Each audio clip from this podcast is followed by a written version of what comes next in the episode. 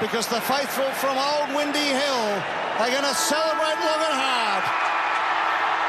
The Bombers have beaten the West Coast Eagles by sixteen points.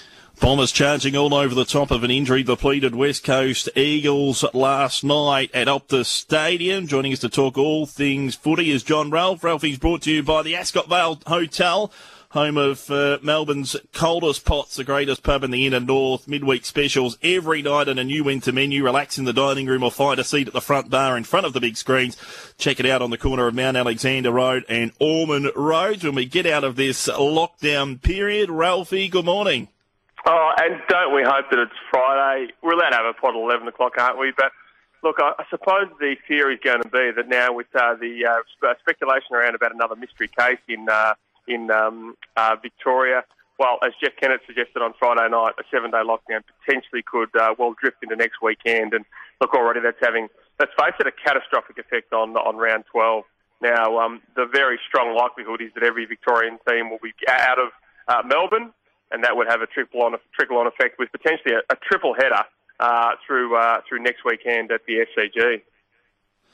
Not only for the uh, throwing into chaos the uh, the fixture for, for next week, but the, the Queen's Birthday Big Freeze game at uh, at the M C G between the Demons and the Magpies, always uh, well represented with, with crowd figures uh, and the, the great work they do with the, the Big Freeze and the slide and whatnot. This could be uh, a, have a really nasty effect on the uh, the the Demons, what they what they take out of this game. Oh, absolutely. Like, you couldn't be uh, more right. Look, the problem for, for the A F L is this, the latest COVID outbreak has come at the worst possible time. So not only, of course, you know, two games across uh, Dreamtime at the G uh, and uh, and also a couple of games in Darwin. So that Dreamtime at the G game will almost certainly now be played at Optus Stadium next week. Now, Essendon's been told just to, to hold firm for a couple of days over there in Perth, and it seems like after Richmond play uh, Adelaide at uh, Giants Stadium, they'll be on a plane there as well if they can get an exemption. But then, as you say, at that Melbourne clash at, um, on Queen's Birthday, it's a million-dollar gate. And also, of course, you know, so much good work is done to raise awareness for uh, for the M N D cause and that and the uh, the Big Freeze. And so, look, I, I don't even think the A F L's looked too far ahead in regards to where that game will be played. I think there's still a possibility that the game is at the M C G, but of course, you would think that that would almost certainly be with very limited or maybe no crowds at all. And so, yeah, just a, a terrible time. You know, I think the A F L might have potentially just thought about whether they just shut down the season for a couple of weeks and got it back going, but they certainly haven't done that as yet. So, so as best we know, at round twelve next week, Melbourne versus Brisbane at uh, in Alice Springs. That's likely at the S C G. St Kilda versus Sydney, as as um, uh, Brett Ratten suggested last night. Maybe you swap that from Marvel Stadium to the S C G, and there is a round twenty-one game they can flip later in the year. Adelaide at Collingwood. Well, Collingwood still don't know, but they hope to get into Adelaide to play that game on Saturday afternoon. Essendon and Richmond at Dreamtime at the O, Optus Stadium. Carlton versus West Coast. Carlton have been told that M C G game is now at the S C G, and, and it seems like the Dogs will get on a plane tonight to play the Dockers over at Perth Stadium or Optus Stadium.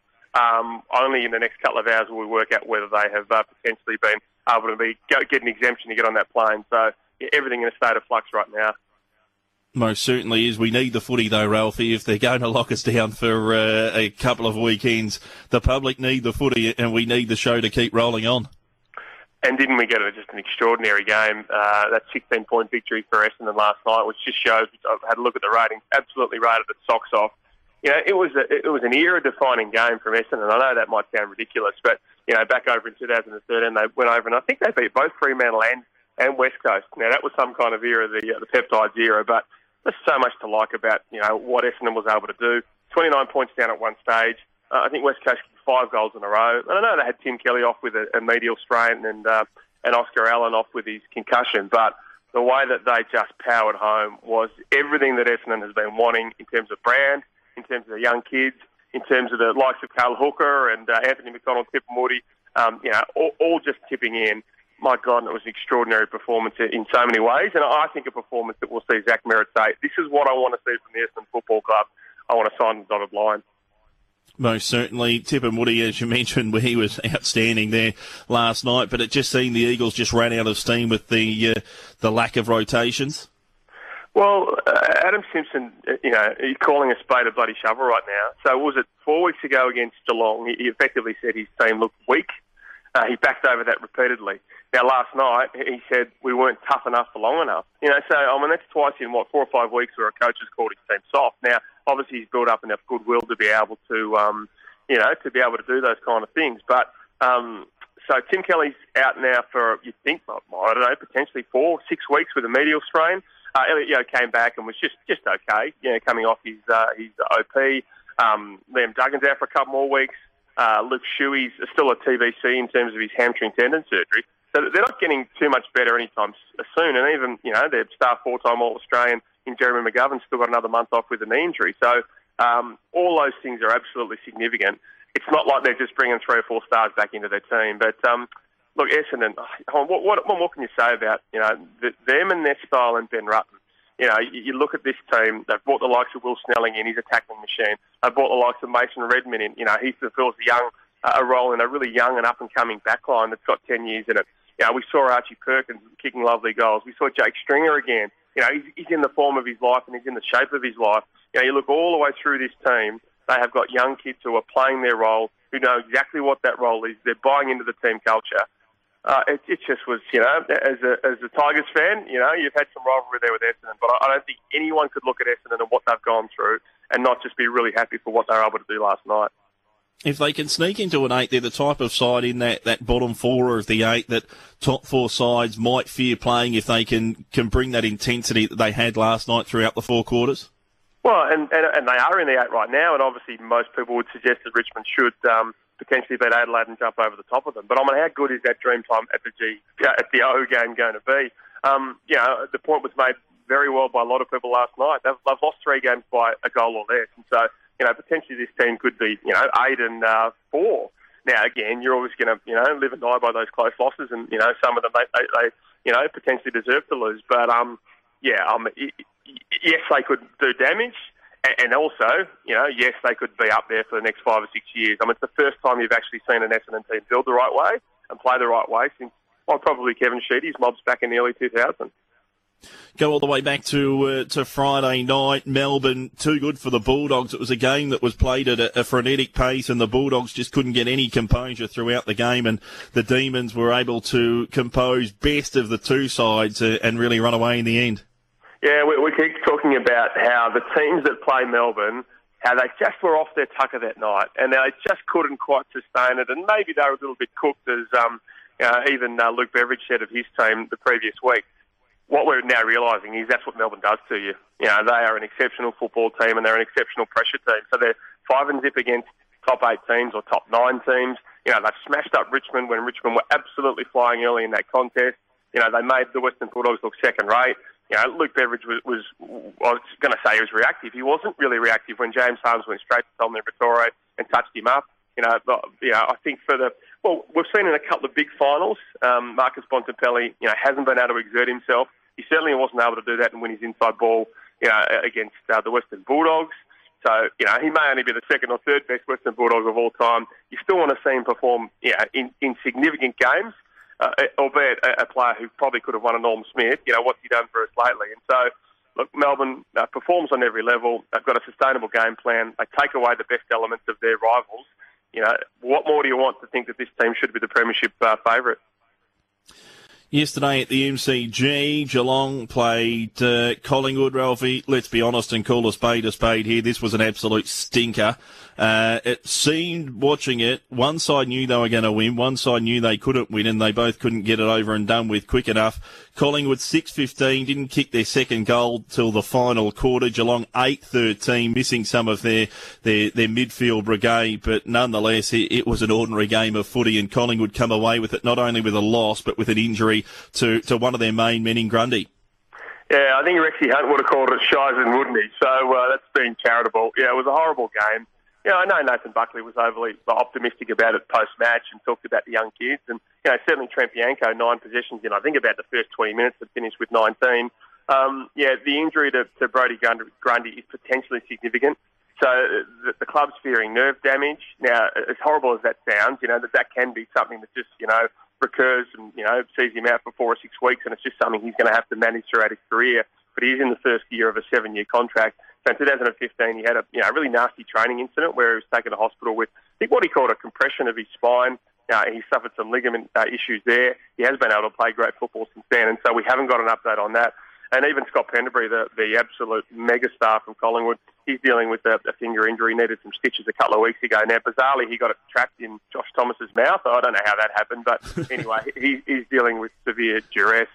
And um, uh, what kind of training drill would that be? It still, it still just befuddles me. So anyway, so a couple of their stars are out. And look, I know Nathan Buckley, you know, thinks that they've got some kids coming through, but Uh, Jordan Lewis called their ball movement boring and their game plan boring last night on Saturday stretch on Fox Hoodie. Uh, John Brown called it deplorable and said it was the worst ball movement from the back half he has ever seen. Now, even with a bit of hyperbole, you know, I think all, all that adds up to Nathan Buckley's team, you know, lacking a bit of inspiration, even if they kick five goals late to get within ten points at the end when, yeah, very much Geelong had checked out of this game. Yesterday, Brisbane took on G W S. Brisbane all over the Giants from the start, and, and again, Brisbane kick a big score. Yeah, I mean, you talk about Melbourne as premiership favourites. So now Brisbane's won seven on the trot. Uh, they haven't got Lachie Neale and Jared Berry in their side, and even uh, potentially Lachie Neale might play next week off his syndesmosis. You think surely the, the more likely the week after. And, and all of their issues of early in the year, you know, their ball movement, their defence, and the likes of Charlie Cameron not getting a kick, they all seem to have been erased. I mean, Cameron was just electric. You know, if you didn't see that game, and it was a, you know, probably a quieter one on Saturday afternoon, you know, Cameron goose-stepped, you know, he laid crunching tackles. He gave off, I think, three or four goals. You know, he only kicked one goal for the day, but he was absolutely sensational. Um, you know, the McCluggage went again. Uh, they're, um, they're playing great football, albeit a bit of a soft kill given G W S had so many players injured.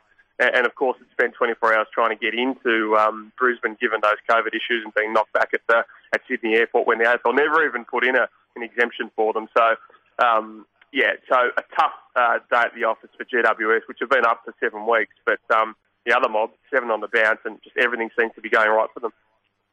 Uh, the Saints too good for the Kangaroos in the twilight yesterday. It was a solid game. The North were there and thereabouts, but every time they, they tried to come, the Saints had the answers. Yeah, I mean, yeah, a good win. That that was all it was. And I listened to Brett Ratten's press conference post-match, and he was pretty scathing of his players. He said, look, you know, they were reasonable early on, but as he said, we just went away from everything we tried to do in the last quarter. You know, only a twenty-point victory in the end. He said we had, you know, players who were doing roles and they went off onto the bench and the, and the other players didn't cover for them. Um, you know, yet again, Brad Hill only, I think, two possessions to halftime. He was tagged well by Bailey Scott, only six for the game. They won't drop him, but they, you know, probably at a wit's end about how do they try and get him into the contest. Max King only had two points. You know, got to a few contests. It wasn't great. So it was the worst possible victory, if you know what I mean. They got their four points. They're still five and six and they're in the contest. But, um, Yeah, they, they, you know, they just need to, to be so much better, even to compete against the also-ran, you know, compare, let alone the uh, the premiership contenders. Suns uh, defeated the Hawks at the S C G, acquired S C G last night. Suns were good. Hawthorn, they've been beaten by thirty-seven points, but I didn't think they were that bad. Uh, they got jumped early, and I watched the Foxtel Mini uh, last night at about midnight. I love those Foxtel Minis. I tell you what, they're, they're perfect little synopses, synopses of games. Yeah, Isaac Quainer, um, exceptional early, kicked three goals in a, from his first four kicks. Uh, he got a down-the-ground free kick, and he just stole it from, uh, who was it? It might have even been Collins. He grabbed that one, he grabbed the opportunity. Ben King, he's a better player than his brother Max right now. You know, third in the Coleman medal, takes, you know, high-flying marks. If you haven't seen that game, wheeled onto his left from a ground ball, um, hit it to Alex Sexton with just a magnificent pass. And yes, you know, Hawthorn, you know, not a lot to, to savour from that contest. But young Ned Reeves, I think someone threw up the stat last night, you know, multiple games with a guy with um, with uh, thirty-five hit-outs and ten possessions. He looked impressive as a two hundred ten centimetre ruckman. Jacob Koziski did a couple of little things again. And as Sam Landsberger uh, tells us in the Herald Sun today, so in the mid-season draft on Wednesday, they'll take Jai Newcombe, who's a um, an Oakleigh Chargers player who's put a pretty price on his head and potentially a four-year deal. Ned Moyle is an Oakleigh Chargers two hundred ten centimetre ruckman. And then, of course, they'll go and take multiple picks in the in the national draft. So they know exactly where they're at. You know, if you're a cynic, you say, no, I'm not really even trying to win games of football. But, you know, they know the path they're on, and the Hawthorn fans are, are able to accept it, given all those premierships since uh, two thousand eight onwards.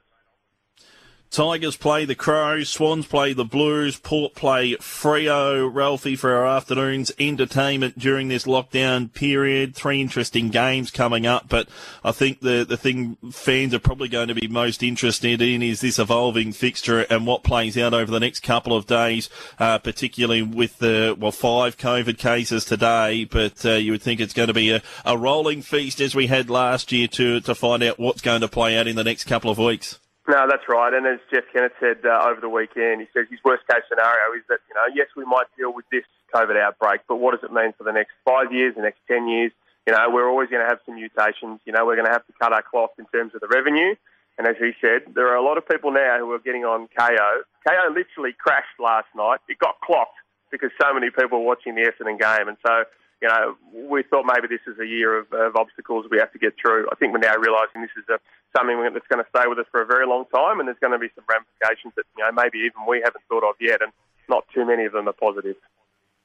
Ralphie, we'll let you go and get some rest. You're up last night. You're on Fox for a long time last night, so uh, we'll let you get some rest and enjoy the footy later on this afternoon. Thanks again, Brendan.